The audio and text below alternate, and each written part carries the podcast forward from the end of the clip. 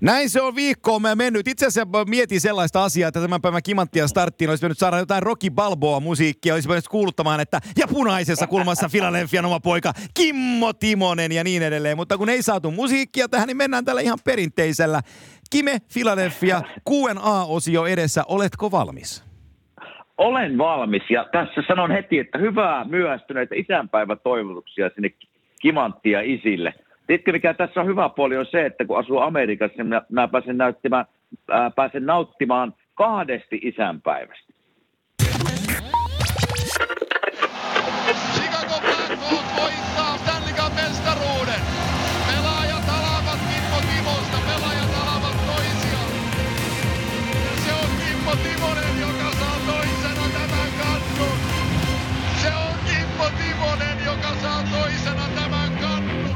No niin, kun aloitit nyt sen verran väkevällä, niin onko ne, onko ne eri päivillä?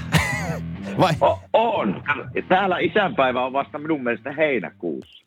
niin, mutta tehän olette heinäkuun... Meikäläinen saa kahdesti lahjoja. no, no, sulla on elämässä lahjat ja nyt muuten niin vähin, niin hyvä, että tällä ei myöhivää kompensoi. Joo, ja kerron vielä, mitä sain nyt lahjaksi, oli se, että en tiedä, onko tämä vähän hälyttävä merkki niin kuin vaimolta tai joku signaali. Sain, sain tota, semmoista antiikkilasia, johon voi, voi, voi tehdä trinkkejä, ja sitten semmoinen konjakki, konjakkipullo, nätti lasipullo. Mä ajattelin, oliko se joku merkki, että pitäisikö ruveta enemmän juomaan vai vähemmän juomaan? En oikein tiennyt. joo, jo, mutta sinällään toi on vielä niin kuin ihan kohteliasta, mutta sitten kun alkaa tulee, tiedätkö lahjakorttia silmä, silmäasemalle, että meet, meet no, tarkastukseen tai, tai, jotain muuta vastaavaa, niin sitten täytyy huolestua. Oi, no oi. joo, totta. No, totta. Mutta, mutta, mutta sehän, kaksi, kaksi isänpäivää täällä pääsee nauttimaan. No niin, se on, se on, siitä. se on yksi etu siitä, kun asuu Amerikassa.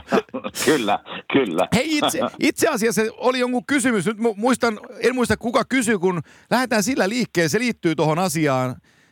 okay. Voin sen kaivaakin, kun on paljon tullut näitä kysymyksiä ihmistä. Kiitos. Ensinnäkin alkuun iso kiitos kaikille kysymyksen lähettäjille. On valtaisa ryöppy tullut kysymyksiä tähän asiaan. Ja, ja joku teistä kysyy, että oliko se selkeä valinta teidän perheellä, kun ura loppui, että te jäätte Filadelfiaan, ettekä tulleet kotisuomeen ja Kuopioon? No tämä on aika selkeä tarina. Tuota, 2015, kun ura päättyi Sikakossa ja siinä sitten sitä Stanley Cupia juhlittiin muutama viikko ja lähdettiin sitten pikkuhiljaa Suomen päähän ja sitten me istuttiin yksi ilta mökillä siinä koko perheen voimi ja mä sanoin siinä sitten, että kuules lapset, että nyt on semmoinen tilanne, että ensimmäinen paikka, no vuosiin, päättää, että missä me asutaan. Et nyt ei ole iskellä töitä eikä, eikä paikkaa oikeastaan missä olla, että Kuopio on yksi tai sitten Amerikka yksi, niin ei mennyt kuin kymmenen sekuntia, kun lapset sanoivat, että ei, kyllä me Amerikkaa halutaan iskeä. Täällä ollaan sen takia edelleen ja lapset käy koulua ja kyllähän se pitää muistaa, että ne on syntynyt täällä, kasvanut täällä. Niin kyllä. 90 prosenttia vuoden ajasta ne viettää täällä, niin kyllä ne, kyllä ikävä tietysti savolaisina ja suomalaisina mä sanon, mutta kyllähän siellä enemmän amerikkalaisuutta on kuin suomalaisuutta. Niin mä, mä muistan, mä varmaan, en, en ole varmaan aikaisemmin tätä sanonut tässä, mutta, mutta Nummisen Tepon lapset sanoi joskus, tässä on aikaa siis jo kymmenen vuotta, mutta että kesä, kesällä törmättiin, niin ne kysyi isältänsä, että koska me lähdetään kotiin – ja, ja tota, he tarkoitti kodilla nimenomaisesti jenkkejä. Kyllä, Silloin kun kyllä. Teppokin vielä pelasi. Ja, ja se, että, mutta tämä on se pointti just, että sä oot mennyt kuopiolaisena Turun ja IFK kautta sinne ja sä oot ollut niin kuin teiniään ylittänyt nuori aikuinen, kun sä oot mennyt sinne pelaamaan, mutta sun lapset on, on syntynyt siellä, ne on asunut siellä, ne on kasvanut siellä, niin se koko elämä on omalla tavallaan niin rakentunut sinne. Niin onhan se nyt ihan no joo. selkeä, että, että silloin se perheen paikka on siellä. Joo, kaikki lapset on itse asiassa syntynyt Nashvillessä, niin ne on Nashvillians. no niin, kyllä, sekin vielä, sekin vielä. Ja kuka, ja kuka ei tykkää country-musiikista paitsi kuin minä, niin on tämä ihme perhe. Mutta ne ei ole vielä tarpeeksi vanhoja ymmärtää hyvää country No ne ei ole, ne ei ole vielä. Ja, ja sitä, että siihen country-musiikkiin kuuluu niin kuin lähtemättömästi bourbon juomat, niin... joo. No siihen sitä voi siihen lasi, siihen isänpäivän Kyllä voi. voi kaataa. Kyllä, joo, kyllä, vähän, vähän kuunnella countrya ja ottaa bourbonia, niin ei me huonosti. Kyllä, kyllä. Mutta siinä se syy, miksi me ollaan täällä. Että lapset käy täällä koulua ja kaveripiiri on täällä ja, ja niin poispäin. Että ihan normaali perhearkea, kun lapsia ajatellaan. Kyllä. Että koulua ja kavereita ja harrastuksia ja niin ne päivät menee eteenpäin. Hei, vähän samaan liittyy Jukka Järvinen, kiitoksia tota, Jukipoille kysymyksistä Twitter-puolella. Lähetit useamman ja olet aktiivinen kimanttia kuuntelija, niin lähetit hyvän kysymyksen, että et, et, et, minkälaisia haasteita lapsen syntymä tuo kiekko uralle? Voiko se esim. olla osasyynä Mikael Granlundin tahmean alkuun Nashvillessä? Niin emme, ottamatta kantaa nyt tuohon, tuohon MGn-juttuun, niin, niin osa, osaako se kertoa tai, tota, että miten omakohtaisesti tai onko vieressä mitään juttuja, että miten ne on heitellyt? No ei, ei oikein voi sen taakse mennä. Joo. Yleensäkin lapsen syntymä on hieno asia ja siitä pitää nauttia. Ja totta kai, ei voi, jokainen tietää, joka on, joka on isä tai äiti, että se tuo oman haasteensa varsinkin niin kuin illalla ja yöllä ja niin poispäin. Että se on sitten vähän niin kuin järjestelykysymys perheessä, että mitenkä asiat järjestetään sitten, kun vauva on pieni.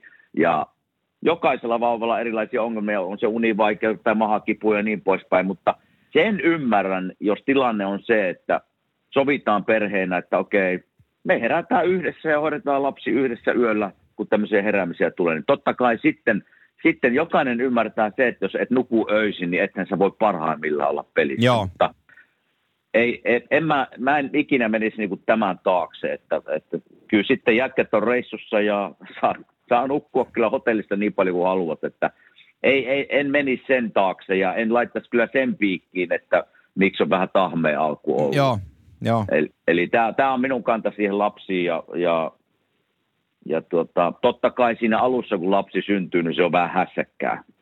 Nyt kaikkeen tottuu. Eikö kaikkeen tottuu ja eikö sitä nyt vähän niin kuin Mikkailinkin tapauksessa vähän aikaa jo mennyt. On, kyllä, Ei ole enää joo. mikään, mikään uusi juttu, että totta kai tuo oma haasteensa, mutta ikinä oikein sen taakse ei voi mennä. Joo, se on, se on totta. Tota, Aku, Aku J on lähettänyt kysymyksen, voisin kuvitella, että hän on IFK-kannattaja, koska kysymys kuuluu, että milloin tulee Kimestä elämänkerta, ja IFK-vuodesta voisi olla siinä mielellään pitkä juttu. Häh? Ei, no sen sano, no sen, sen sano että, että... Kirjan jos- siitä jos- saisi sitä vuodesta.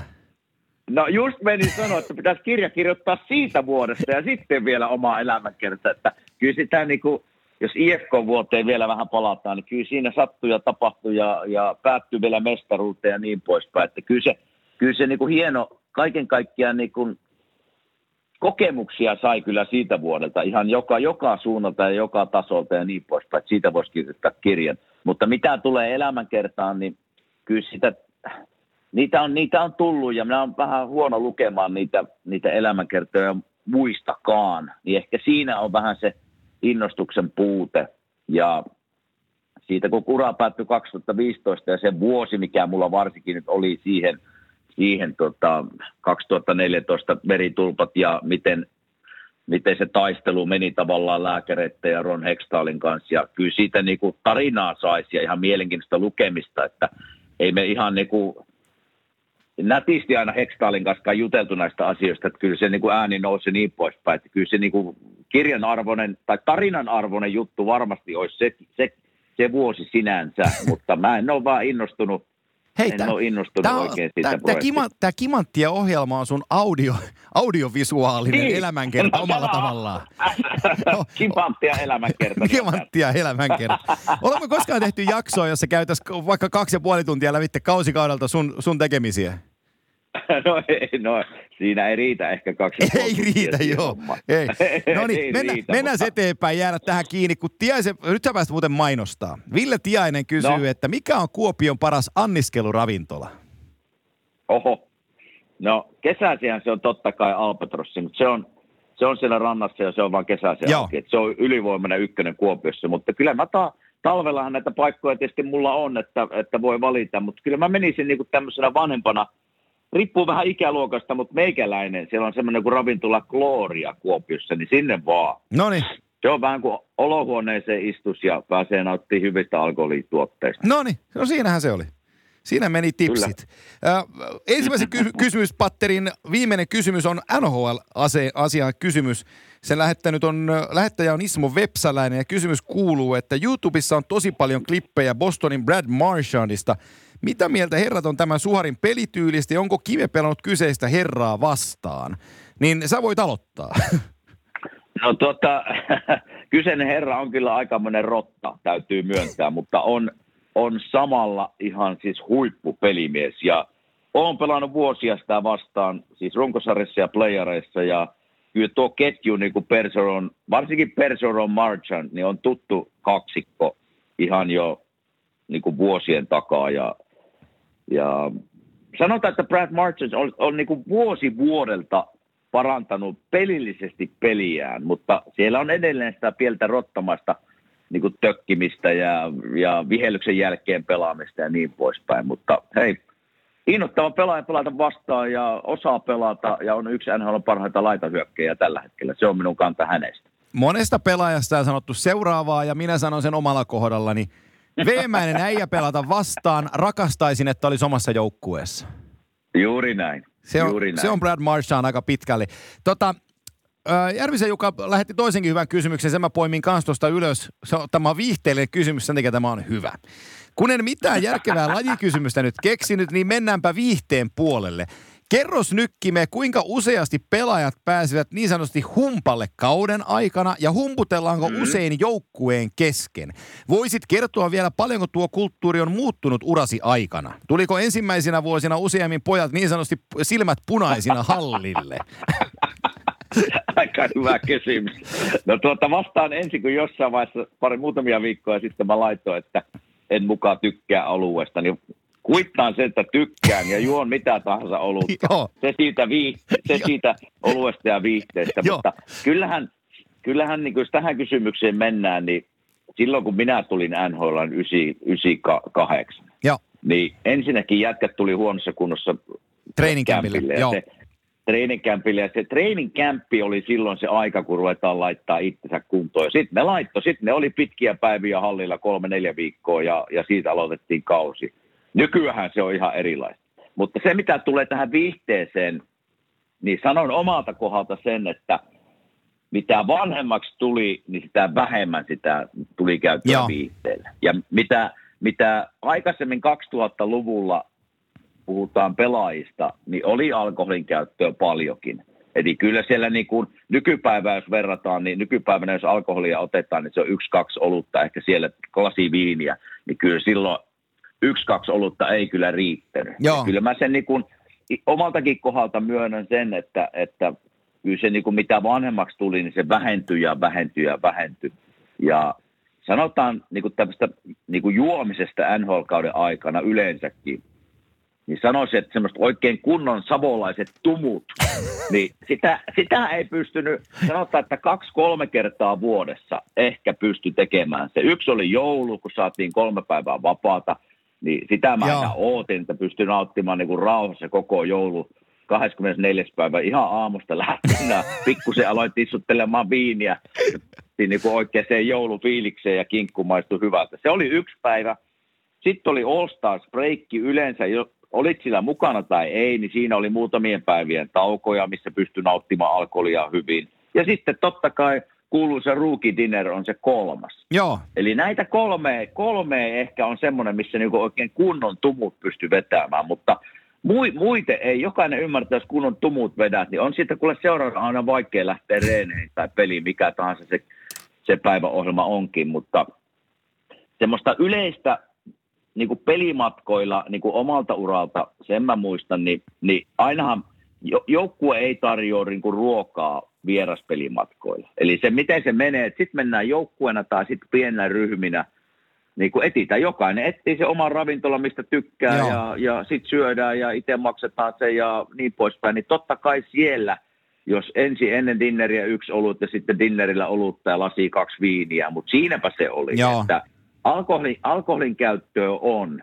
sitä en kiellä, mutta semmoisia niinku, semmoisia niinku savolaisia kunnon tumuja, niin niitä ei pystynyt kuin kaksi-kolme kertaa Niin, vuodessa. siis tämähän, tämähän, tämähän on tämä alkoholikulttuuri oikeastaan, niin kuin meillä, meillä Suomessa alkoholin käyttö verraten niin kuin ajatteluna pohjois-amerikkalaisen alkoholin käyttöön, niin ne on kaksi erilaista käsitettä. Että kun suomalainen ajattelee, että se on varttipullo koskenkorvaa ja kori kaljaa ja sitten lähdetään humpalle, niin, niin, tota, niin Amerikan, pohjois-amerikkalainen miettii se just niin kuin sä sen sanoit, että mennään syömään otetaan lasi viiniä ja ehkä olut siihen kylkeen. Niin, niin se on, niin kuin, se on niin kuin alkoholin nauttimista, että se, on, se ponnistaa vähän eri kulmasta sen alkoholin juominen siellä. Toki sielläkin on No poikkeuksia, jotka sitten niin kuin sanelee säännön. No totta kai, ja, ja, mutta kyllä se niin kuin jännä, jännä minusta aina oli, kun me mentiin esimerkiksi johonkin pihvipaikkaan ja sitten meitä oli niin kuin neljästä kahdeksaan henkilöä niin poispäin ja sitten tilaat jonkun pirun hyvän piivin, niin kuin yhden maailman parhaan piivin ja juot vettä sen kanssa, niin onhan se vääryys. On, on, on. Se, se on hyvin sanottu, se on just niin. Se on just Kyllä, niin, niin silleen, semmoista alkoholin käyttöä oli paljonkin niin kuin minunkin ura aikana, että että se on yksi, kaksi, kolme alkoholiannosta ja sitten lähdetään hotellille takaisin ja nukkumaan. Niin Kyllä. Sit, sitä se on. Hei, tähän liittyen oikeastaan, kun Vainikin tuossa, niin Jarmo Kapli kysyy, että mitä kuuluisat ruukidinnerit pitää sisällään ja onko Kimellä mitään hauskaa tarinaa ruukidinnereiltä? No, siellähän sattuu ja tapahtuu. En niitä tässä uskalla kaikkea kertoa, mutta, mutta kerron omalta kohdalta se, että minun tapahtui Tampapeissa 9, 99. Semmoinen Burn Steakhouse on siellä, kuuluisa steakhouse.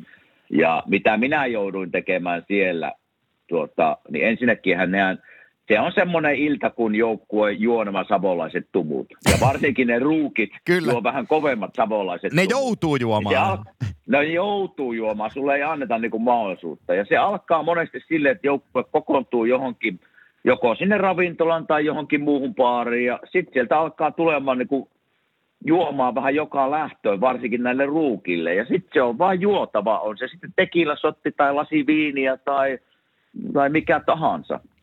Ja sitten mennään syömään. Niin sitten mitä minä jouduin tekemään, oli ensinnäkin kertomaan huonolla englannilla jonkun vitsin, mistä yleensä et saa uploadeja. ja sitten mä jouduin vähän myöhemmillä illalla tuota, nousemaan pöydälle ja laulamaan Suomen kansallislaulun. No niin.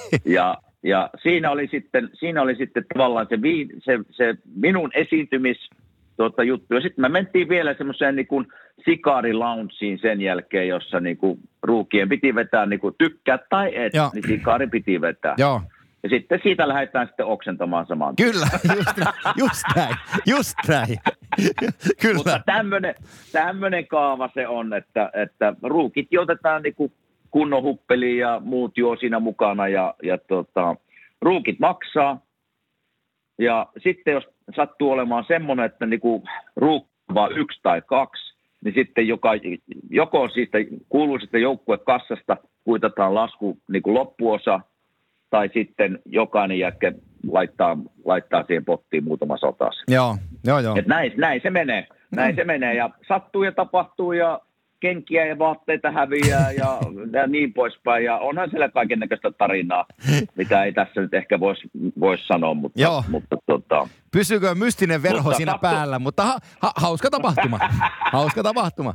on, se, on, se on hauska tapahtuma sen takia, kun jokainen tietää, että silloin ei ole niin kuin parin kolmeen päivään peliä. Joo. Just tästä puhuin, että kun ei ole päässyt viihteille, ja nyt kun sinä tiit järjestää ruukidien, niin se on yleensä vielä niin kuin hyvässä kaupungissa, hyvässä ravintolassa. Sä tiedät, että sä saat, niin kuin pääset nauttimaan tästä alkoholista, jos tykkäät siitä, ja sitten pääset nauttimaan hyvästä dinneristä ja hyvistä viineistä varsinkin, että sitten niin kuin, sitten ei oikeastaan katella, että paljonko viinin hinta on ja mikä pihvin hinta on, että sitten mennään niin kuin oikein, oikein niin kuin isosti. Se, Ja on se hauska, hauska, hauska tapa. mun, on, mun on pakko tähän kohtaan verestää muistoja viiden vuoden takaa, kun me oltiin se, se oli teidän finaaliviikko, kun oltiin Chicagoon, kun sä et Tampassa päässyt pelaamaan ja sanoit, että Chicagossa mennään syömään sitten kunnon pihvit. Ja me mentiin ravintolaan nimeltä Chicago Cut ja sä, sä kiusasit mua koko ajan, että mä joudun maksamaan sen laskun. Ja tota, se oli hyvä, erittäin hyvä, tasokas ruokaravintola. Ja tota, Sä, sä rupesit tekemään tilausta ja sä tempasit, Eikä joutu- eikä- sä, sä eikä tempasit joutu kolme vettä. pulloa, kolme pulloa viiniä pöytään, oli A 400 taalaa kappale ne pullot, oli 1200 meni viineihin, niin mä rupesin hikoilemaan jo siinä kohtaa, että no ei, ei tarvitse kotiin soitella tältä re- reissulta. Ei tuo tuliaisia. ei, tuo, joo, mutta oli hyvä ilta sekin, joo. Hei, Oo, tota, oo, Ähm, tällainen kysymys tulee Ilkka Nokelaiselta. Vähän samaa teemaa edelleenkin, mutta että pitääkö suomalaiset NR-pelaajat miten yhteyttä kauden aikana kaukolon ulkopuolella, esim. vierasreissuilla tai muuten? Onko suomalaiset Pohjois-Amerikassa kuin yhtä suurta perhettä? No, vähän innoittavaa sanoa, että ei ole. Joo. Että, että to, totta kai, totta kai, tai sanotaan näin, että minunkin, minun kohdalta se asia meni näin, että, että esimerkiksi Saku Koivu, minä pelasin Sakun kanssa maajoukkuessa ja Tepsissä ja, Niin totta kai tämmöiset ystävyydet säilyy sitten, siis edelleenkin olla ystäviä. Teemu ja Jere ja Ville Peltonen, tämmöisiä jätkiä, Joo. jotka olet niin tavannut, pelannut Suomessa sinun aikaa, maajoukkueessa sinun aikaa, sitten tulee NHL, niin totta kai se ystävyys säilyy olla yhteydessä. Käydään syömässä ennen peliä. Ja mä muistan Sakustakin semmoisen tarinan, että Saku oli syöpä, syöpä oli silloin aikoinaan Joo. ja oli syöpätaistelu pahimmillaan tuota, menossa silloin ja me oltiin Montrealin menossa ja, ja tota, mä soitin Sakulle, että mikä tilanne, että jaksatko ottaa meikäläisen vastaan ja se totta kai, että hänellä on vaan ne hoidot nyt niin pahasti käynnissä, että, että, että eihän sulla mitään flunssaa tai, ei, tai semmoista. Mä sitä ei ole. Silti se tuli, sillä oli tukka lähtenyt ja se tuli hakemaan mut hotellilta ja sillä oli naamassa vielä semmoinen niin sairaalalappu, että ei Joo. vaan mitään pöpöjä. Niin tämmöiset säilyy totta Joo. kai, mutta sitten, sitten muita, jotka et sinänsä oikeastaan tunne tai tunnet vähän nimeltä tai olet tavannut siellä, niin ei, ei sitten niin kuin, ei olla yhteydessä tai ehkä kulmissa jossain sanotaan, että moro tai aloituksessa moro, mutta siinäpä se on. Että Joo, joo. joo. tämmöistä yhteisestä perheestä niin ei, ei voi puhua. Ei, joo, ja, ja sitten se on, se on sillä lailla, että sekin kun 20 vuotta siellä olet ollut ja sen pohjois kielen ja englannin kielen on oppinut täydellisesti, niin, niin e, e, varmasti ei tule shokkina ihmisille, mutta että kyllä niistä kan- kanalaispelureista ja jenkkipelureistakin hyviä ystäviä tulee, kun se vaan osuu, ettei sitä suomea puhua. Niin kuin mä tarkoitan nyt suoja esimerkiksi Hartnellia siinä, niin, tota, niin, niin Kyllä, kyllä. et ei se kieli ole aina se yhdistävä tekijä, vaan se on äijät sen, sen, sen siellä sielu ja ruumiin voimissa, että kenen, jollakin, joiden kanssa natsaa, joiden kanssa ei. Ja se ei ole niin on kieli tai maakysymys. Ei, ei missään nimessä. Ja ihan siis niin kuin normaali kaverisuhde tavallaan Suomessakin Joo. millä alalla tahansa. Että jonkun kanssa just, jostain tulee hyviä työkavereita jostain ei. Se vaan menee, se kemiat ei kohtaa ja sama se on jääkiekossa ja sama se on suomalaisten jääkiekkoilijoiden kesken. Että kemiat kohtaa ja silloin ollaan ystäviä soitellaan ja joiden kanssa vaan sitten pannaan Suomen-paita päälle ja taistellaan se eteen, mutta se kaveruus jää siihen. Kyllä. Riku Öörling lähettää meille seuraavaa kysymystä. Kuinka tarkkaan NHL-pelaajat seuraavat omia statistiikkojaan sekä miten ja kenen toimesta tämä valtava määrä tilastoja kerätään? Muistan Road to Winter Classicissa Kimmo joukkueessa 28, eli Claude Giroux kyyristyneen aloituksen ja tokaiseen vastustajalle. Mä olen parempi aloituksissa, kato vaikka NHL-komista. Claude ainakin tuntui olevan kartalla aiheesta. Ja no, ketä, tilastomiehet, NHL no, palkkamat tilastomiehet kerää ne tilastot, mutta tota, se, että kuinka tarkkaan NHL-pelaajat seuraa omia statistiikkoja, niin mu- miten sä sanot siitä? No on vähän vaikea olla seuraamatta, koska miten se menee, niin se on tota, joka paikassa niitä paperilappuja ja nippuja on. Kun meet hallille pelipäivänä, niitä on kymmeniä siellä pöydillä ja, ja, ja kopissa, niin tietysti voihan se olla, että sä et niitä vaan halua vilkasta. On vähän huonompi jakso, etkä halua nähdä niitä, mutta kyllä sä niitä vilkaset ja tiedät, missä mennään. Jotkut on totta kai tarkempia niistä kuin toiset, mutta kaikillehan se merkkaa. En ole tavannut semmoista pelaajaa, joka sanoo, että no elä anna minulle se syöttöä, vaikka se kuuluu. Että, niin, tai merkkaa sitä maali jollekin toiselle. Toiselle, kyllä. Joo, en mä niistä Niin, välitä. Että, to, en minä välitä niistä. Totta kai kaikki, sä elät tavallaan niillä ja, ja palkka tulee Määräytyy pitkään, osalla. kyllä. Määräytyy pitkälti suurimman osalla sen mukaan, että paljonko olet tehnyt pisteitä, niin totta kai ne merkkaa. Ja, mutta se, että paljonko sinä haluat niitä seurata, se vähän riippuu siitä, että minkälaisessa pelijaksossa olet menee, meneekö hyvin vai huonosti. Esimerkiksi mulla oli, jos mulla oli huono jakso menossa, niin en mä halunnut katsoa uudelleen tästä että Kimmo on miinus kymmenen ja ei ole tullut pisteitä kahdeksaan peliin, niin silloin ne jää kyllä sinne pöydälle. Ne, mutta, mutta totta kai sitten kun peli kulkee, niin kiva se on katsoa, että Kimmo onkin plus kymmenen ja On, on. viime pelissä tuli neljä syöttöä. Että Joo. Kyllä se, se vähän riippuu silleen, mutta joillekin se voi esimerkiksi Claude Giroux tässä aloituksessa ottaa tuhansia aloituksia, niin se on iso stäppi noille jätkille, kun, kun tuota, vertaa tavallaan muihin senttereihin liigassa. Joo. Ja mitä se on sanonut siinä Winter Classicsen, niin sehän on ihan pelkkää pottuilua ja vähän päästä toisen pään sisälle pelin aikana, että sitä tapahtuu paljon. Että Joo. Tämmöistä pientä, pientä pottuilua ja veemäistä niin kuin vittuilua suomeksi, niin sitä Kyllä. tapahtuu koko ajan. Joo, ei mä mietin just se plus-minus-tilasto, että se on hirveän tärkeä tilasto, että, mutta silloin kun sä oot itse niin plus 26, niin sä voit matsin jälkeen katsoa, että no niin, no tuli yksi lisää, mä oon plus 27, mutta jos sä oot miinus 26, niin sä, sä et hirveästi vilkuile sinne, että mitä se sanoo se tilasto. No ei, tässä on just se ero, että mä muistan yksi vuosi täällä Filissä, tota, sattui varmaan useamminkin, mutta, mutta se oli karmea alku, niin kuin just plus-miinus tilasto. Että se, se plus-miinus tilasto on vähän semmoinen, että, että siitä, siitä mä otin niin kuin tavallaan semmoisen, että se oli niin kuin mulle tärkeää siinä mielessä, että kun minä olen jäällä, niin toivottavasti ei kukaan tee maalia. Vaikka, vaikka joskus se ei ole sinun Mutta se on, puoluste- niin, mut se on, tekemistä mut se on puolustajalle sellainen niin kuin statement-asia, on se, ylpeysasia. vähän, on se vähän, on se vähän. Ja sitten mä muistan yksi Filin vuosi täällä, meillä oli viisi peliä mennyt, niin mä olin miinus 12. Niin ei siinä kuule kiva on lähteä miettiä, että vitti 77 peliä on jäljellä ja minä olen jo miinus 12. Joo. Että, että kyllä se niinku, sitten sit, kyllä se painaa mieltä ja, ja silloin niitä tilastoja ei niinku halua edes katsoa, mutta sitten on vaan keskityttävä seuraavaan peliin ja toivoa, että oot muutaman kerran jäällä, kun tulee niinku tehtyä maali. Mut- mut se- mut sekin on- kyllä ne painaa, On, kyllä ne painaa. Mutta sekin on kumma hei toi miinussarake niin kuin hyvällä pelaajalla, että joskus tulee vaan sellainen, tiedätkö varianssi, että sä et vaan voi sille mitään. Että kun sä, sulla lähtee miinuksia tuleen, niin riippumatta sun tekemisestä, tai oikeastaan niin kuin sun pakkiparikat tekemisestä, niin, niin aloitustappio omissa ja riman kautta tolppaa ja pystytolppaa ja sisään. Ja, Kyllä. ja tota, sit Kyllä. yksi päätykiekko, jonka veskari ottaa vähän huolimattavasti halteen, kiekko pomppakin maalle ja kaveri lyö tyhjää. Sellaisia, että niin kuin, Kyllä. Vaikka kuinka yrität saada sen katki, niin miinuksia vaan ropisee, ropisee ta- tahdottaa. Se on- se on- se on mielenkiintoinen. Joo. Niin, että se, siinä mielessä se on vähän niin kuin tämmöinen plus-minus-tilasto on semmoinen, että mitenkä paljon siihen niin kuin kannattaa lukeutua, että onko se aina se, onko se aina se fakta, että oot pelannut huonosti, mutta Mut Mut si- joskus se näyttää totta, että oot, ja joskus se on silleen, että minä olen miinus kolme, mutta minä en voinut maaleille yhtään mitään. Kyllä. Se on vaan, että oot siellä jäällä. Että Joo. Se on vähän tämmöinen kaksipiippunen juttu, Pitkä- mutta niin. kyllä mä yhdenkin.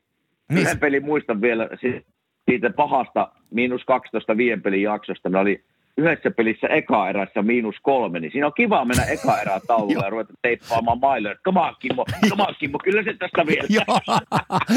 Joo, joo, joo, kyllä. Kyllä se on, ei ole kiva tilanne, ei Joo. ole kiva tilanne. Ja plus miinus, no tilastosta voidaan joskus tehdä oikein eri, erillinen jakso, mutta mä sanon sen vielä plus miinus, että, että usein mä katselen niitä just joukkueen sisäisiä. Eli mi, millä mä niitä vertailen, että jos, jos Kimmo Timosella on, on plus 12, mutta Kimmo Timosen joukkuekaverilla Chris Prongerilla on miinus 17, niin kyllä mua silloin Niin. niin. kiinnostaa katsoa, että mitä se Prongeri siellä kentällä hääräilee. Et, et, No se on, se on totta. Ja, silloin se kertoo asioista. Joo, joo. Ja onhan tässä tavallaan, tämä kysymys varmaan tuli enemmän mulle, mutta onhan tämä kysymys vähän niin kuin sullekin, että tehän joudutte aika paljon varmaan seuraa tilastoja Joo, tavallaan, kyllä. ja pitää tietää, kuka on pelannut hyvin ja, ja mitä olettaa joiltakin pelaajilta ja niin poispäin. Eikö, eikö se näin No mene menee ihan tasan tarkkaan ja voi sanoa, että se on sillä sillä vähän käärmemäistä, että ne, ketkä on kovassa pisteputkessa, niin ne, ne, ne tulee niin kuin seuratuksi, mutta tikunalla on ne, ketkä ei ole tehnyt tehopisteitä pitkään aikaan. Eli usein se haetaan Niin. niin. se pieni negatiivissävyinen sieltä, että no toi ei ole onnistunut ja tollon huono slamppi päällä, niin ne joutuu niinku seurantaan sen takia. Ja valitettavasti se on aika usein se kulma, missä tehdään sitten niinku aihetta ja puhetta. Mutta sillä se menee. Kyllä, kyllä. Hei, Onko joku tilasto muuten, mikä, kysyn vielä sulta Niin. semmoista, onko joku tilasto, Kimmo lähettää nyt kys- kysymyksen Kimattia jaksoa täältä Amerikasta, että onko joku tilasto, mikä katsot ensimmäisenä heti ennen kuin rupeat selostaa? Vai onko tässä joku tämmöinen tekniikka niin kuin tilastojen suhteen, mitä käytät? Ei, mulla on, ihan, mulla on ihan klassinen. Mä käyn siis joukkueen lävitse puolustuksen ja hyökkäyksen, jossa mä käyn ö, silmämääräisesti niin tehopisteet, maalit, syötöt ja sen plus-miinussaldon plus jäähypörssin. Eli, eli Okei. ihan vaan sellainen niin peruskatsaus aina joka, jokaisen joukkueen tekemiselle, että jos sieltä nopeasti silmään erottuu joku, niin mä löydän sieltä itse, niin kuin puheaiheen, että tämän odotusarvo tällä pelaajalla X olisi korkeampi, mutta nyt ei ole vielä tapahtunut riittävästi. Kyllä, niin, kyllä. Niin, ei, ei sen, en mä sen isommin niin tilastoja rupea, kyllä sen verran vanhan liiton jääkiekko-ihminen mäkin on, että kyllä se, niin se peli kun osoittaa sitten sen, että kuka on parempi. No totta kai. Niin ja totta kai vielä tähän kysymykseen sen verran, että NHL, NHL tekee ne tilastot. Niin tekee. Siellä on, niinku, Joo, siellä on rivi niitä, niitä NHL-ukkoja tai naisia tekemässä Joo. niitä joka pelissä. Et sieltä ne tilastot tulee, että se ei ole joukkuekohtaista. Kyllä. Se on niin kuin NHL, NHL hoitaa tilastojen tekemisen.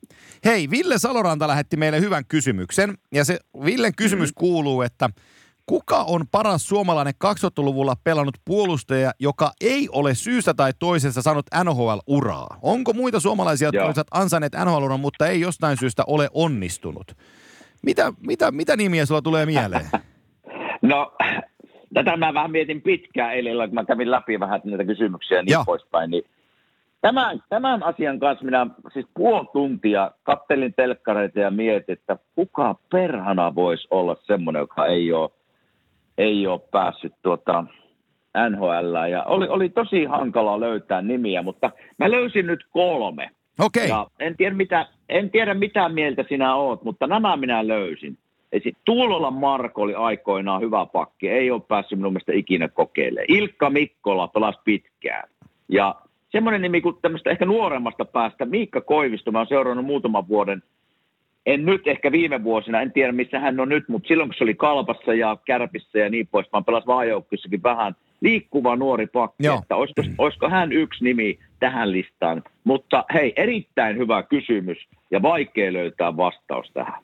Joo, siis mulla tulee nopeasti, kun tätä asiaa mietittiin, mä mietin omasta ikäluokasta, niin Mikkolan ilu menee sinne aika, aika heittämällä, mutta siis joku Saarisen Pasi pelasi pitkän uran ja muistan Paten 77 Tampereelta raitin puolen pakki pelasi IFKssakin, en tiedä pelasi jo samaan aikaan, että tänne pelata, mutta oli sellainen pommikone, joka taklasi kaikkea liikkuvaa ja siihen aikaan olisi ollut, Muistan. olisi ollut niin kuin Pate, ehkä olisi ollut sellainen NHL, NHL-jätkä. Sitten 78 mulla tulee mieleen niin kuin Petriläisen Pasi oli aikanaan New Jerseyn korkea varaus ja iso odotusarvo, Kyllä. mutta, mutta Passo ei koskaan murtautunut ja, ja Vallini Narska voitti paljon mestaruuksia Suomessa ja kävikin Floridassa, mutta ei koskaan niin ura auennut. Ja Kyllä. eh, ehkä näistä nykyisistä pelaajista joku Hietasen Juuso mulla tulee mieleen, kun joka on Dynamo Moskovassa pelannut monta Totta. vuotta. Et Juuso varmaan niin nykykiekollisessa NHL-jutussa voisi pelata, mutta voisin kuvitella, että se kompensaatio Moskovassa on aika kohdallaan ja, ja tota, on tottunut siihen, niin miksi riskeerata? En ymmärrä ihan No joo, täysin senkin. Se oli, se, totta kai, mutta se oli hyvä nimi kyllä. Sen unohdin pitkään maajoukkueessa pelannut Juusokin. Niin Joo, Miks, miksei NHL kokeilla? Kyllähän täällä samantyyppisiä pakkeja on paljonkin nyt. Minne sotassa on tämä sanoo nyt se, teki just uuden sopimuksen. Raitin pakki, pieni pakki, samantyyppinen pakki, hetkinen, mikä sen nimensä, muistatko? En muista minä. Mä mutta jo, joka, tapauksessa, joka tapauksessa täällä on paljon semmoisia... onko se Philip Myers? Sitä, sitä, sitäkö sä tarkoitat? En, en, kun Minnesotassa tuo... Ei Minnesota. Ei, Matt, no, Matt Dampa. No se, se on yksi, mutta siellä on, vielä, siellä on vielä yksi, joka on pitkään pelannut hetkinen Minnesotassa. Hmm. Nyt ei, ei mennä eteenpäin, niin kun minä muistan tämän Ei, nimen. Minäkin googlaan. En minä, mä kaivan päästä, niin mä tätä googlailen. Minä en pysty kuule. tota, Jared Spurgeon. No se just. Niin. Se on, Spurgeon. joo, se on, se on Se- hieno. On, on. Kyllä, sitä nimeä hain. Niin Juuso pystyisi pelaamaan ihan hyvin. Hyvä nimi oli Joo, joo. kyllä. Mutta muita, muita mä en keksi tähän kysymykseen. Hyvä kysymys kyllä. Kyllä, erittäin hyvä kysymys. Tota, mennään eteenpäin, kun mä löydän ne kysymään, hukkasin ne kysy- kysymyksen nyt tässä sählä, sählätessä. Ää, täältä ne löytyi. Ää, Tossa oli, tässä, erittäin hyvä kysymys. Ville Hautala lähet- lähettää, että mikä on Kimen tarina tuon numeron 44 taustalla? Onko koskaan joutunut vääntämään, että saisi oman numeron uudessa jengissä? Ifkissä tosin taisi olla pelkästään neljä. Chicago-ajoilta myös pakko kysyä, että tuliko siellä pitkäaikaisia ystäviä. Mennään tähän, tämä numeroteema, tematiikka mua kiinnosti, että 44 tarina. No nelinolisen tarina on aika yksinkertainen, eli just ihan Ville sanoi oikein, IFKssa numero neljä, ja sitten mä lähdin tänne NHL ja menin ensimmäistä kertaa Nashville Predatorsin koppiin ja tapasin huoltajaa ja kysyi, että minkä numero haluaa. Sitten mä sitten, no nelosella minä olen pelannut, se sanoi heti, että et saa. Ja mä sitten, aha, en saa. Niin mä kysyin, että miksi? Ja se sanoi, että täällä on sellainen vanhempi pakki, joka on pelannut NHL 10 vuotta, on vetänyt aina nelosella, että se on vaan, ei ole mitään mahdollista saada. Niin sitten se itse heitti, se huoltaja heitti mulle, että no entäs neljä neljä? Mä sitten, no käy. Että siinä, ei, näinkin, näinkin hieno tarina siitä Joo. 44 numerosta, mutta näin se meni, että, että Nashville huoltaja ehdotti sitä ja, ja kun nelonen ei ollut saatavilla, niin sen takia se oli 44. Ja sitten Filissä kukaan ei käyttänyt 44, niin se tuli vähän niin kuin automaattisesti täällä ja sama Sikakossa, että että tuota, siinä ei tarvinnut kenenkään muun kanssa taistella, että saanko mä sen numeron vai en. Joku kysy, en muista nimeä, mutta muistan kysymyksen tulleen, että kysykö Flyers sulta mielipidettä, kun Chris Stewart tuli tälle kaudelle ja halusi käyttää numero 44? Ei, ei kyllä kysynyt, mutta tapasin itse asiassa Flyersin GM tuossa tuossa viime, viime sunnuntaina katsottiin Eaglesin pelejä oluen, oluen merkeissä Joo. kylläkin. Ja niin se sanoi, että, että annoin muuten sinun numeron tuolle Chris Stewartille. Mä sanoin, no aijaa. Mä sanoin, no ihan hyvä, että me ollaan yhtä niin kuin kovanaamoja molemmat ja samantyyppisiä pelaajia. Että sen numero oikealle kaverille, että ollaan just samantyyppisiä pelaajia.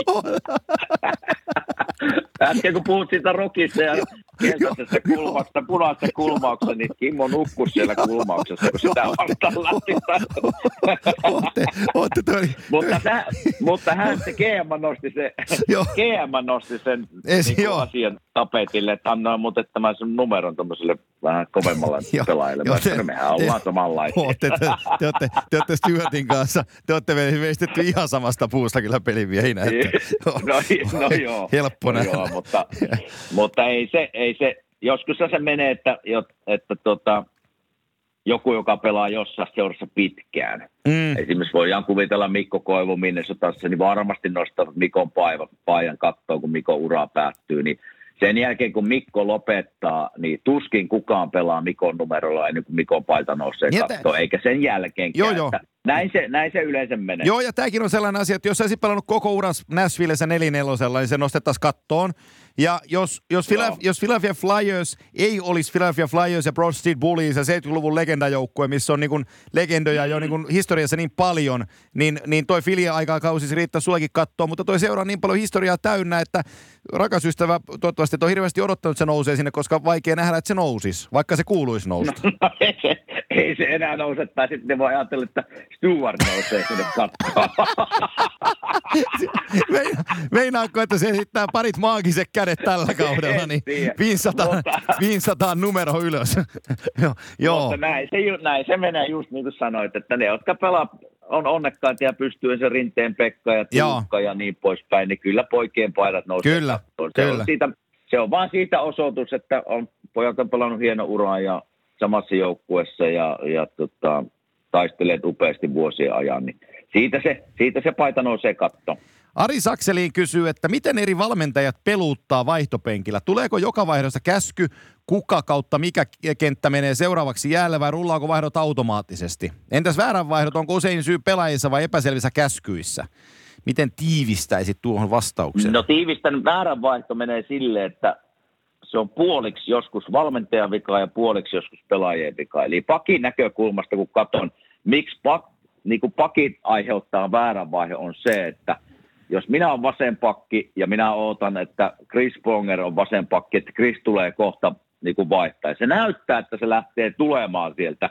Mutta sitten yhtäkkiä tuleekin joku kiekon menetys ja se pysähtyy ja lähteekin takaisin kentälle ja minä olen jo hypännyt vaihtamaan. Niin silloin tämmöisiä tilanteita tulee ja se on sitten pelaajien vika, että miksi väärä vaihto sattuu. Joo. Joskus tulee, joskus tulee väärä vaihto valmentajaltakin ja siinä mielessä, että se elää siinä pelissä niin, niin kovasti kiinni ja unohtaa sen, että hei perhana, minun pitää sanoa kuka menee jäälle.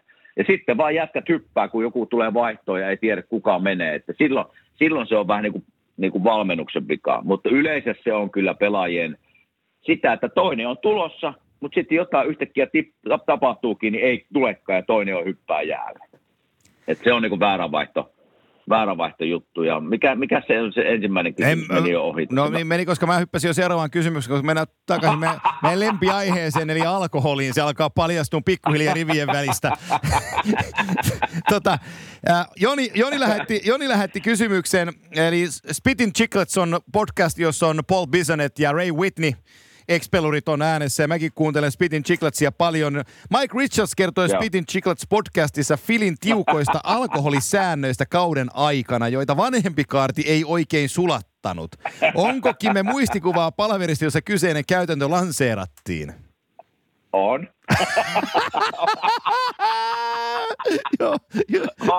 kyllä, kyllä Mike Richards muistaa tämän kyllä hyvin ja muistan kyllä minäkin. Tämä oli Peter Laviolaten aikaa, nykyisen Nashvillen valmentajan aikaa. Ja, ja meillä nyt sattui silloin kun tästä nyt alkoholin käytöstä puhutaan, niin, niin tota, sattuu vaan olemaan paljon sinkkumiehiä ja tämmöisiä niin kuin yöelämään hakeutuvia pelaajia samaan, samassa joukkueessa. En muista mikä vuosi se nyt oli, mutta varmaan joku 2009-2010, en muista. Ja kyllä siinä sitten pojat aina pelin jälkeen, niin se ei jäänyt siinä, kun puhui, että käydään syömässä ja otetaan kalja ja pari viinilasia.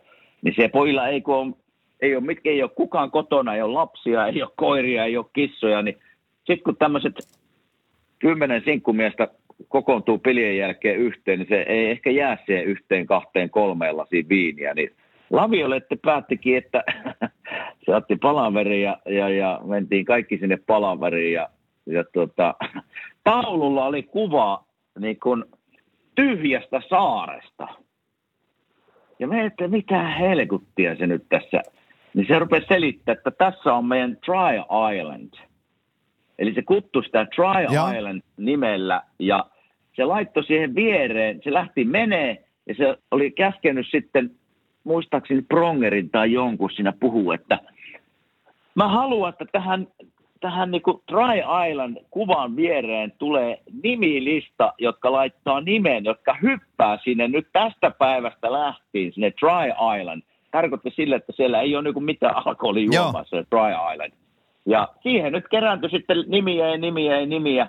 Ja täytyy myöntää se, että minä en laittanut siihen nimeen, koska minä en halunnut pettää siinä mielessä itteeni, että laitan nimen siihen, että olisin niin kuin oh, valmentajalle vähän keunut, että no minunkin nimi on siinä. Joo. Ja sitten minä menen kotiin ja juon parilaisia viiniä. Joo. ei se, ei se, minä siinä, se, se olisikin vähän ollut sellaista pettämistä niin kuin joka suuntaan. Niin, siellä oli ehkä puolet nimistä ja puolet ei. Että se ei, se ei hirveän hyvin toiminut se idea, mutta tämä on tosi tarina. Tämä tapahtui ja muun muassa Mike Richardsin nimeä ja numero ei ollut siinä listassa. Joo, no se oli, sen jälkeen lähti Jeff, Jeff Carter ja Mike Richards lähti sen palverin jälkeen. no ei ne ihan lähti, niin ihan pari vuotta sen jälkeen joo, lähti. joo. Mutta se vaan sattui olemaan semmoinen, että, että liian paljon sinkku, sinkkumiehiä Kyllä. yhdessä ja, ja siinä se miten se sanotaan, tyhmyys laajentuu vai joo, miten se sanotaan? Joo, tyhmyys tiivistyy vanna, porukassa, joo. Tyhmyys tiivistyy porukassa, kun tuota, laitetaan kymmenen sinkkumista yhteen. Hei, tota, Udde nimimerkki lähetti Instagramin puolelle meille kysymyksen, joka kuuluu näin, että, että miten palkanmaksu toimii tänä päivänä? Onko se tsekki kerran viikossa vai miten se pelaa? Se menee kerran kahdessa viikossa ja se on edelleen tsekki. Onko? Täällä Amerikka, oh. on. Amerikka elää, siis niin kuin täällä on, teknologia on joissakin asioissa tosiaan niin kuin edellä Suomea ja Eurooppaa, mutta tämmöisessä palkanmaksussa ne on kyllä jäänyt tuonne niin kuin 60-luvulle, että tsekki tulee ja, ja itse asiassa äsken ennen kuin tätä ruvettiin podcastia tekemään, niin, niin, niin maksoin laskua ja kirjoitan checkin ja laitan kirjekuoreen ja lähetän postissa sen. Ei, kyllä, tämä niinku, niin, kyllä tässä on jääty, niinku, totta kai on tullut erilaisiakin maksu, niinku, vaihtoehtoja ja välineitä nykyään, mutta kyllä se, kuule se tsekki on edelleen se, millä ihmiset maksaa suurimman osan laskuista. Ja NHL palkanmaksu, totta kai, totta kai mullakin loppuvuodesta oli silleen, että se on niinku, se menee automaattisesti tilille, mutta sinä edelleen saat sen checkin käteen, Joo. mikä on tavallaan jo laitettu sun tilille. Että kyllä se joka kahdessa viikko tulee checki sinun paikalle ja joko viet itse sen pankkiin tai sitten se on jo seuraa laittanut sen pankkiin, että näin se toimii. Karmeita, se tällaisen no niin, kahden, kahden, kahden, viikon välein tulee 260 000 siihen sekkiin, niin siinähän, siinähän ohutkätisemmän kaverin ranteet ja pakottaa, kun se kantaa sitä sekkiä.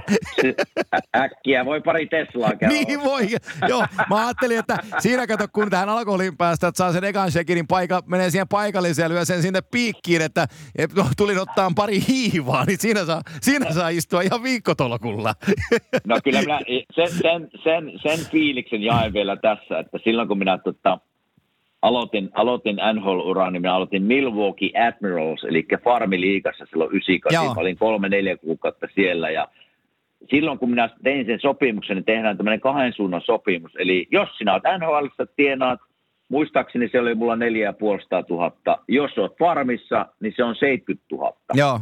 Eli tälle, tälle, tässä on se ero. Ja sitten kun minä pelasin sen kolme, kolme kuukautta siellä farmissa ja sain sen kahden viikon jälkeen sen sekin aina sinne paikalle ja Se nyt oli muutamia to, tuhansia Joo. se tsekki aina joka kahdessa viikko. Ja sitten minä pääsin ylös ja pelasin se seuraava kaksi viikkoa ylhäällä ja sitten eka kertaa avaat se sekin, niin se onkin kymmeniä tuhansia. Mä että oho, oho, oho, oho kannattaisi pysyä tässä ylemmässä Joo. sarjassa. joo, joo. Mä, mulla, on, mulla on vähän samanlainen kommentti. Mulla, on- mä, mä en sanonut nimeä, mutta mä, muutaman vuoden takaa sellainen suomalaispeluri, joka me oli AHLstä ja kutsuttiin NHL-joukkueensa tykö. Ja, mutta tota, oli Niin. treenas NHL-joukkueen mukana, mutta ei päässyt pelaamaan, mutta pysyi siis ylhäällä. Ja tota, Kyllä, kyllä. Sitten mä satuin törmään häneen tuolla pohjois reissulla, niin mä sitten joko sulla niin kiristää vannetta, että, että jätkä on ollut tässä kolme viikkoa mukana, eikä ole peliäkään vielä pelannut, ja että no ei todellakaan, että mulle maksetaan enää palkkaa täällä, että mulle on ihan se ja sama, että vaikka olisi vielä kaksi kuukautta. on siinä kyllä. Minä se tunteen muista, mikä ero siinä Joo. on. Se on. Se on kymmeniä tuhansia yleensä, vaikka ei, Kyllä. siis minun kohdalla ei niin kuin NHL-tasolla pu- puhuttu isoista summista, mutta mietipä, kun se on vähän isommat ne summat, ne Niin, erot. niin, kyllä, kyllä. Kyllä Ja- se tulee tuntuu. Oh, ja Kyllä sitten tänä, päivänä, tänä, tänä päivänä ihan peruskahden sopimus on, että 70 000 AHL ja 9,5 000 ylhäällä. Niin tota, No joo. on, siinä, on, on siinä pikkasen eroa. On siinä, on siinä kahden viikon summalla on iso ero. Oh, oh, kyllä, että mielellään, mielellään puree tuppia ja syö popcornia kolmekin viikkoa. niin, tämä on vähän sivuinen venähtä. Kyllä. Mielellään, mielellään, Oh, oh. mielellään kuntoutetaan muutama vi- Joo. ekstra viikko. joo, joo, joo, joo, just näin. tota, mennään vielä hetken aikaa. Näitä kysymyksiä Joo. tuli niin paljon, että me varmaan tuossa vuodenvaihteen tienoilla otetaan, otetaan toinen tällainen, jatketaan sitten näillä kysymyksillä. Pyydetään sitten uusiakin kysymyksiä Kyllä. siinä välissä, mutta tota, Ville Viuhkola kysyy tällä, että haluaisin kysyä Kimeltä, kun puhuitte loukkaantumisesta jokin aika sitten, ää, Miten tarkkaan pelaajaa ohjataan tai miten tarkka se ohjelma on toipumisessa ennen kuin pelaaja on pelikunnossa ja pääsee pelaamaan taas kentälle? Tekeekö pelaaja jotain treeniohjelmaa koko ajan yksinään vai onko lääkäri kautta fysiotera- fysioterapeutti koko ajan läsnä tehdessä harjoitteita? No tämä, tämähän sanon alkuun, että tästähän paljon on kiinni, että mikä paikka on rikki, että miten toimitaan, mm. mutta, mutta jos sanotaan, että on, on polvivammoja sulla ei ollut, joku jalkavamma, niin tota, treenasitko sä Fyssarin kanssa vai oma, om, itse, itseksesi? No siis kauden aikanahan se on, tilanne on se, ja tässäkin on ero jo aika, aika tota, jaksoilla. Eli silloin kun minä tulin 98, ja se on varmaan vielä vähän huonompi ollut, ennen, on varmaankin ollut ennen kuin minä tulin tähän liikaan, niin totta kai siellä on niin fysioterapeutit ja lääkärit ja, ja niin pois. Mä, mä kerroin tuossa viime jaksossa vai edellisessä se, että kun yhdestä iskusta lähti hampaat ja Joo. en muista, en muista mitään. Olin, olin siinä tavallaan semmoisessa niin hammaslääkäripöydässä, ne tikkas suuta, suuta umpeen ja niin poispäin. Ja sitten puristin sitä mummon sormea seuraavana päivänä. Mutta seuraavana päivänä ajattelin, me lähdettiin Buffaloon ja mä pelasin vielä sitten siitä pari päivää sitten koko maskilla. Ja jos tämä sattuisi nykypäivänä, niin minä olisin kaksi-kolme viikkoa varmaan telakalla. Joo. Eli tämä minun pointti on, minun pointti on se, että että nykypäivänä, jos varsinkin niin kuin aivoteräyksestä puhutaan, niin se, se testaus on mennyt niin pitkälle ja ne varotoimet on mennyt niin pitkälle, että jos se on pienikin ennusmerkki siitä, että sulla oli aivoteräys, niin viikkoon tai kymmenen päivää vähintään et pelaa. Ja siinä minun tapauksessa 99, kun hampaat lähti ja taju lähti, en muista mitään siitä tilanteesta, niin kaksi päivää siitä, niin minä pelasin.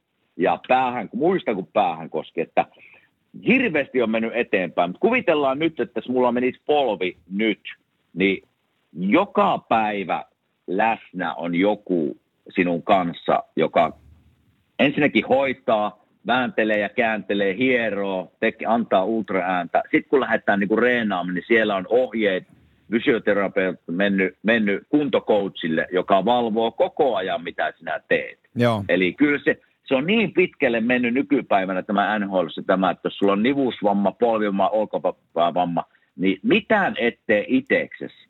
Tai sinähän joudut totta kai tekemään Niin ne, kyllä, kyllä, mutta joku val- valvoo. Joku val, valvoo siis koko ajan, että ne ei anna edes sinun mennä itsekseen treenaamaan omilla ohjeilla. Että se on niin tarkkaan määrätty, että mitenkä kuntoutat. Ja totta kai sen he ottaa siitä vastuun sitten, että, että se olkapää tai polvi tai nivunen tulee kuntoon. Ja jos ei tule, niin sitten ne vastaa GMlle siitä, että hei, me epäonnistuttiin kuntoutuksessa ja nyt se meni uudelleen tai niin poispäin. Että siinä mielessä pelaaja on niin kuin hyvissä käsissä, että se ei niin kuin, varmasti saat niin kuin ohjeita millä, millä pääset kuntoon. Sitten jos se ei toimi, niin se ei ole ainakaan sinun vika. Joo, mä lyhyesti nykypäivään annan, annan tota, tähän kommentin, eli Montreal kapteeni Shea Weber oli polvivamman takia vai mikä vamma, jalkavamma sillä nyt oli, kun se oli puolitoista kautta sivussa. Niin tota, joo, nilkka tai nilkka, nilkka joo. Niin siellä Canadiens vaihtoi lääkäriä. Eli tota, lääkäri, joo. joka oli joukkueessa ja teki ö, arviot ja kuntoutussuunnitelmat ja muut ja leikattiin, ei tullut kuntoon, jouduttiin vaan uudemman kerran, tehtiin kuntoutussuunnitelmaa, niin siellä palo käpy lääkärin seuralla. Se lähetettiin pois Joo. sieltä ja tuotiin uusi lääkäri, otti Weberin haltuun ja laittoi ajan kuntoon.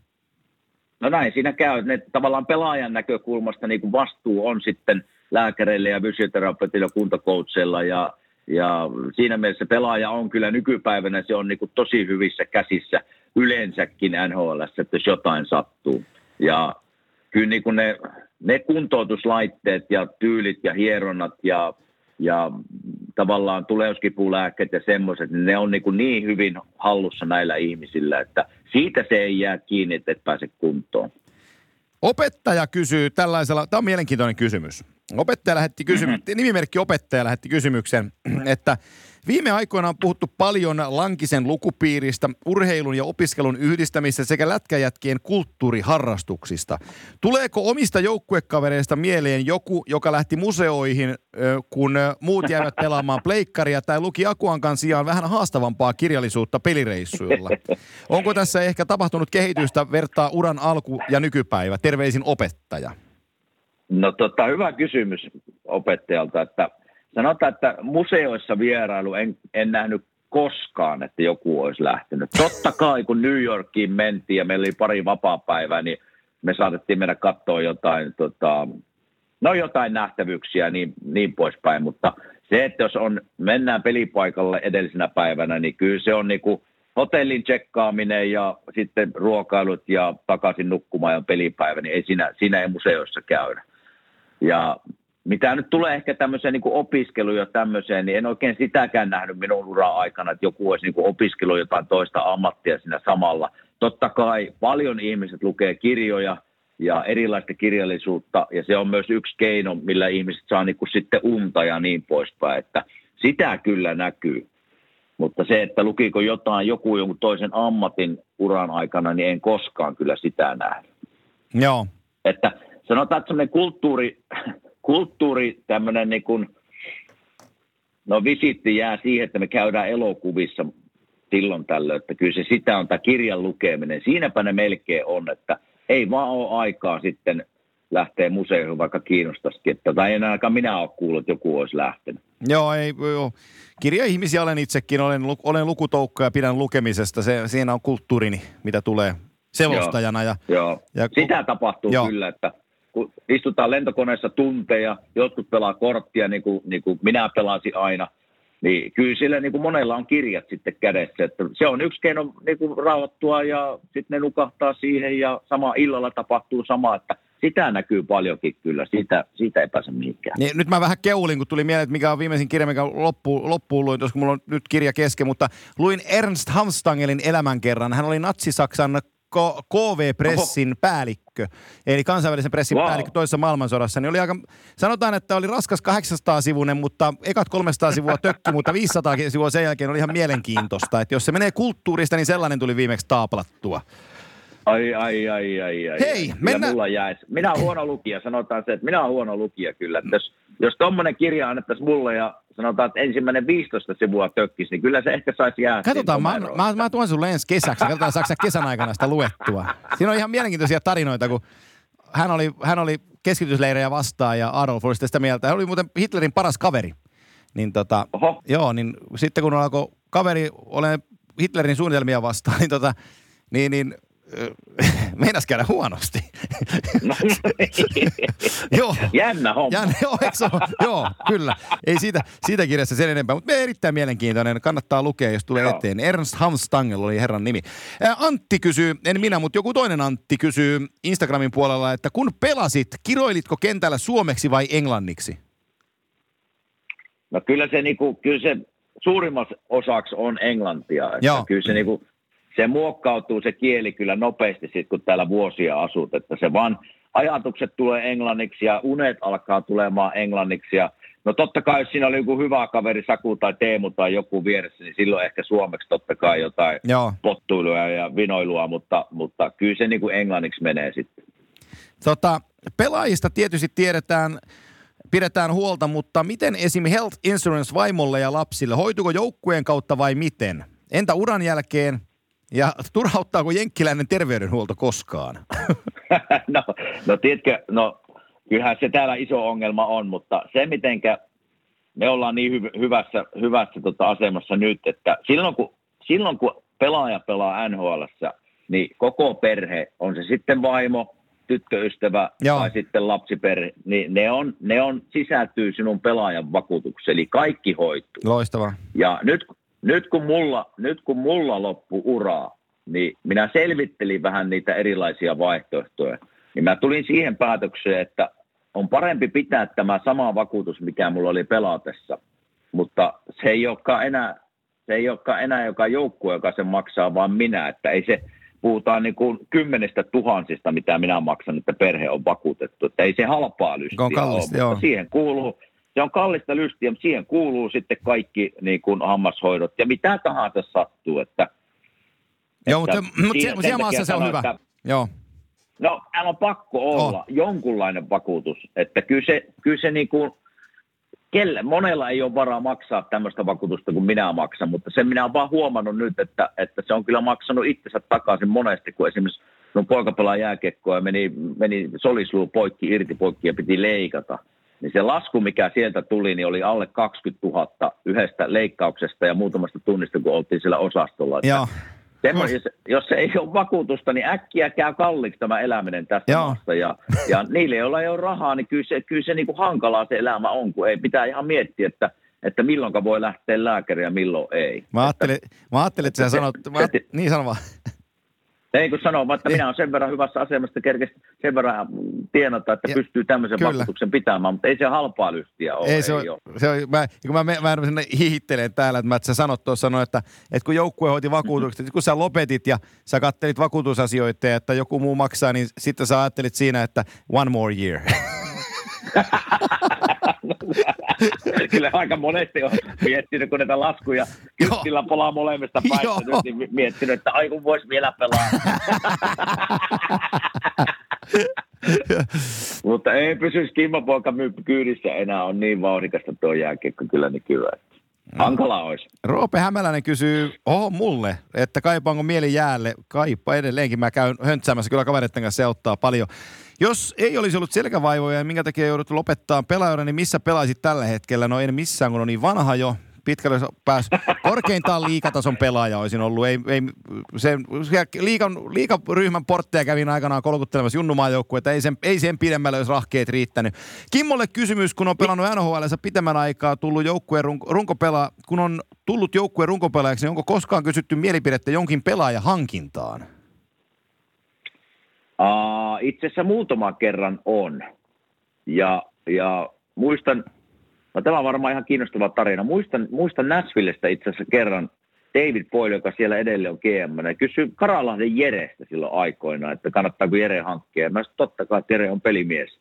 Niin se oli yksi, yksi, yksi tapaus, milloin kysyttiin, ja, ja tota, minä yritän Filissäkin kysyä kyllä. Minä olin, minä olin jostain kumman syystä Paul Holmgren, joka oli minun aikana täällä Filissä GM, niin me, me ollaan edelleenkin ihan hyviä ystäviä, niin, niin, niin mä istuin aika monestikin sen, sen tota huoneessa hyvässä ja pahassa, että meillä oli aika tämmöinen rehellinen suhde ja kyllä hän antoi sitten aina ilmi, että jos meikäläinen on ollut se miinus 12 viidessä pelissä, että mikä maksaa, mutta kyllä se niinku, jo, niinku keskustelun taso oli, niinku, se meni pelaa eri pelaajista, mikä mättää joukkueessa, mikä sulla mättää, oo, nyt oot pelannut hyvin hyvää, millä saadaan tämä pelaaja pelaamaan paremmin ja niin poispäin, että se oli ihan mielenkiintoista aikaa itse asiassa. Siellä monestakin pelaajista kysyttiin mielipideitä, hankittiinko niitä, niin se on toinen asia, mutta, mutta tota, sen miehen kanssa mulla oli, ja on edelleen hyvä niin kuin tämmöinen kahdenkeskinen suhde, varsinkin mitä tulee niin kuin jääkiekkoon, että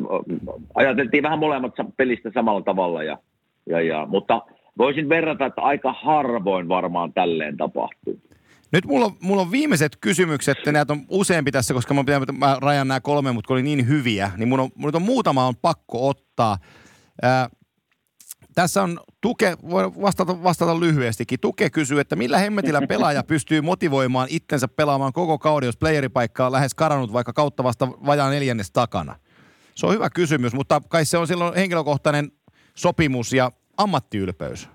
Olisiko se siinä? Ammattiylpeys. On se ammattiylpeys ja onhan se kuitenkin, no sehän aina riippuu tilanteesta, että, että onko se sopimus katkolla, onko sulla monta vuotta sopimusta jäljellä ja niin poispäin. On se sitten joukkuetilanne mikä tahansa, mutta sehän totta kai, vaikka tämä joukkuepeli, sä oot kuitenkin yksi niin kuin henkilökohtainen urheilija joukkuessa ja vastaat siitä niin kuin omasta suorituksesta ja panoksesta ja valmistautumista. Että kyllähän jääkiekko on niin kuin, aina ajatellaan, niin kuin se onkin joukkuepeli, mutta minä väittäisin, että 85-90 prosenttia tapahtuu henkilökohtaisella tasolla ja henkilökohtaisella valmistautumisella.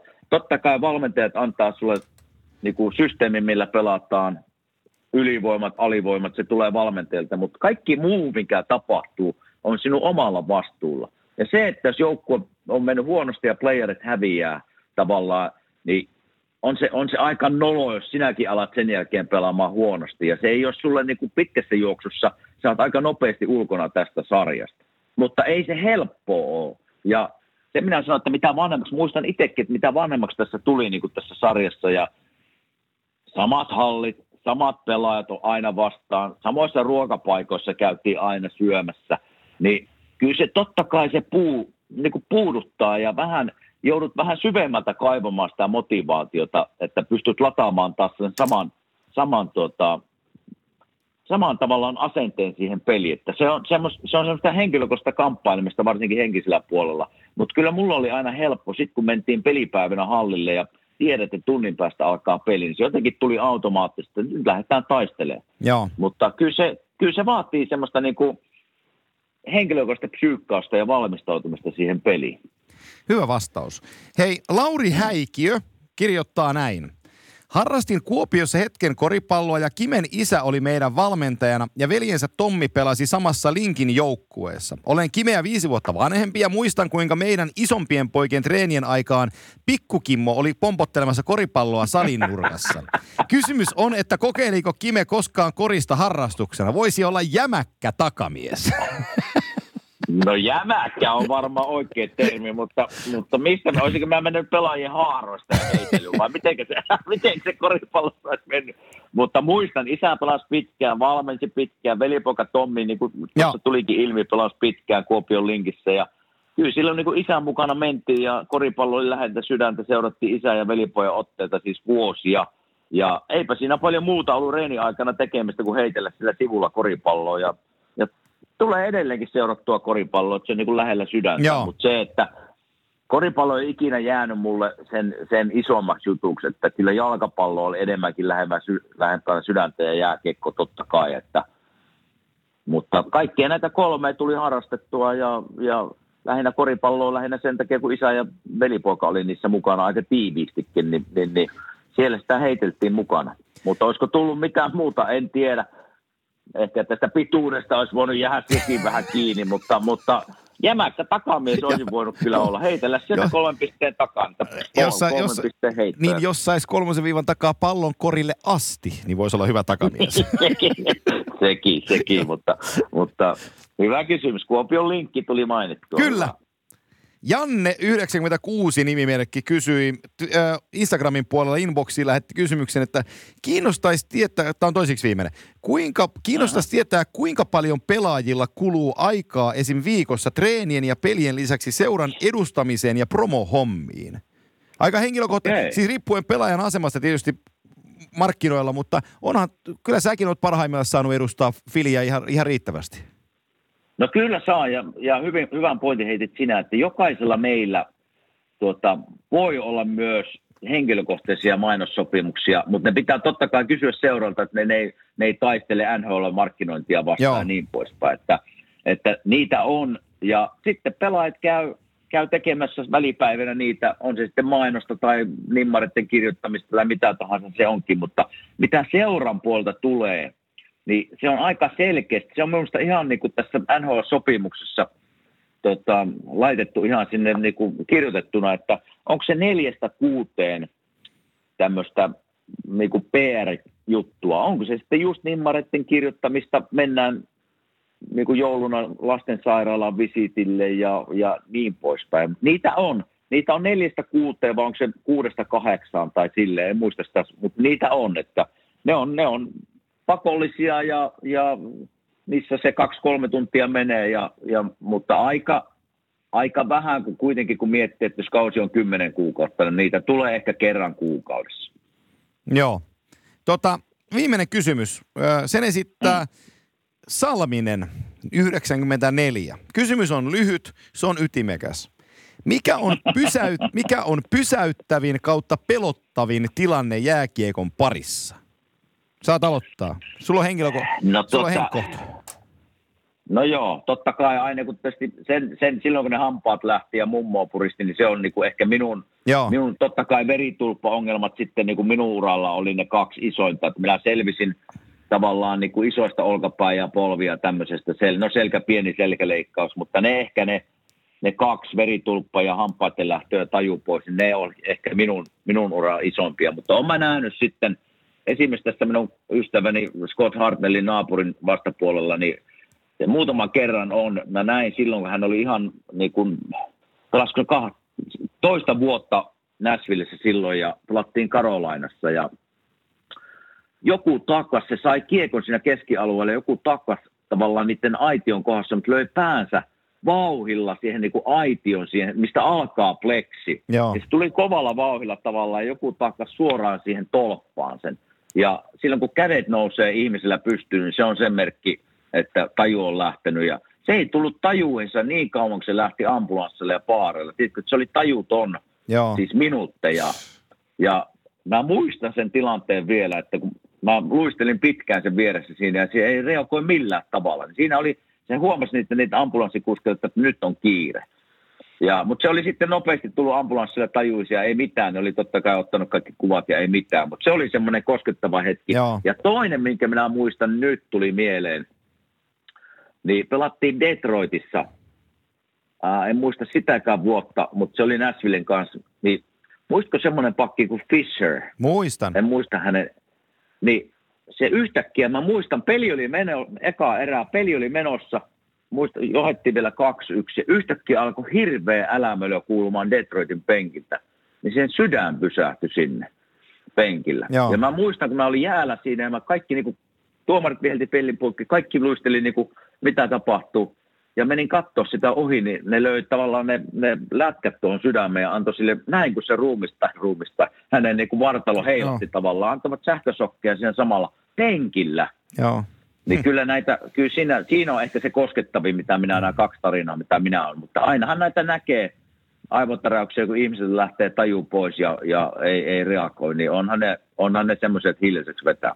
Mä oon, mä oon nuorempana poikana, kun selosin moottoriurheilua, niin mä oon pari kuolemaa johtanutta kolaria selostanut, joka on selostajan ai, penkillä ai. pysäyttänyt, mutta mun niinku sykähdyttävin sellainen mm, ylivoimaisesti niin shokeeraavin tilanne on 11 vuoden kauden alusta. Tulee KHL-maailmasta silloin tota, selostin kauden avausottelua UFA, olisiko ollut UFA Cheska tai joku tällainen, mikä mahtokaan olla ottelu. Ja tota, avauserää pelattiin ja silloinen, silloinen tota, tuottajani Valkin Ismo toi, toi lapun selostuspöydälle, jossa luki, että lokomotiivin kone on pudonnut. Ja, ja, ja, ja tota, se ei niin kuin iskenyt muhun ihan ensisilmäyksellä, että mitä tämä tarkoittaa – sitten kun se, niin kun, se oli niin absurdi se lause. Ja, ja mm. tota, sitten kun mä sen tajusin ja ne näkyy sen ruudussa, kun se peli jatkuu, mutta niille jätkille kun sanottiin, että jotain on tapahtunut, niin se meidän lähetys kesti 15 minuuttia. Mä en vielä tänäkään päivänä ole katsonut sitä uudestaan, mitä mä siinä on puhunut, eikä mulla ole mitään muistikuvaa, mitä mä siinä on niin sanonut. Mä vaan kävin lävitte sitä okay. pela- pelaajalistaa. Siellä oli Stefan Liiviä ja säkin on pelannut ruotsalais, silloin ruotsalaisveskaria vastaan ja mä olin hänet tavannut, mm-hmm. tavannut toista kautta aikaisemmin mä tiesin, että hän oli siinä koneessa ollut mukana ja, ja tota, siinä oli mo, mo, niin kuin mulle sellaisia nimituttuja, vaikka en tuntenut niitä pelaajia, Kyllä. mutta kun oli selostanut monta vuotta niitä, niin, niin, niin, Kyllä. niin tota, se oli aika shokki. No se on shokki. Carlis Krastin, se oli Joo, niin oli. hyvä ystävä, oli, Joo. oli minulle ja Hartsille Nashville ajoilta. Me oltiin paljon kolmesta yhdessä ja, ja tota, kyllä sitä Kyllä sitä itkettiin monta kertaa Hartsin kanssa, muistan vielä. Joo, kyllä. Se, oli niinku, se, oli, se on sellainen, se on, se on, se on sellainen niinku sykä, ei Kyllä. sykäisyttävä, mutta Kyllä. kar, karmea kokemus. Karmea, Kaikkinensa. karmea. Pys, koko jääkiekkomaailma pysähtyi. Kyllä. Kyllä. Et, et, se, Ei se siinä. kiva. Ei. No, Tämä, tämä meni loppuun vielä synkäksi tähän sopivasti, mutta tota, Meni sopivasti. eh, ei, kun, ei kun hyvää aamua kaikille kuuntelijoille. niin, joo. Mutta tota, Aurinkoista päivää. Aurinkoista päivää. joo, just näin, Ai just näin. Tota, Eikö sitä aamu, eikö sitä aamuisin tule? Aamuisin tulee, joo. Ja ka- Niin, niin. Tulee, tulee aamu kuudelta, tulee julki, niin joku mulle lähetti palautetta, että kuka kutsuu aamu kuutta aamuksi, kun hän menee jo neljään töihin. Mä oon on tänne kova, kovaksi mennyt, kun ei kuuskaan enää riitä. Ehkä tämä jakso nyt, kun puhuttiin tuosta lento-onnettomuudesta, niin kannattaa kuunnella vasta illalla. niin on. joo, joo, kyllä, kyllä. Mutta se ei onneksi lyhyeksi. Tämä oli kauden ensimmäinen Q&A. Näitä on aina mukava tehdä, kun nämä kysymykset tulee boksin ulkopuolelta. Niin, niin tota, Ja helkutin hyviä kysymyksiä. Kyllä, kiitos, kiitos, kiitos, niistä. kiitos siitä. Ja niitä jäi, niitä jäi liuta, niin otetaan tuossa loppuvuodesta vielä vuodenvaihteeseen, otetaan yksi Q&A tai vuoden vaihteeseen sellainen Q&A-saldo, niin näitä on, näitä on kiva tehdä. Ja ensi viikolla jatketaan sitten jollain, jollain muulla teemalla. Mutta tota, Loistavaa. hei, pidä Philadelphia pystyssä siellä, niin palataan viikon päästä. Minä lähden rokiportaille. Niin varmaan. niin varmaan. Selvä. Laita nyrkkeilyhanskat ja sortsit. Kyllä, sortsit joo. Ja huudat Adriania siellä. Kyllä, kyllä. Kädet pystyy. no niin, morjes. Selvä. Moro.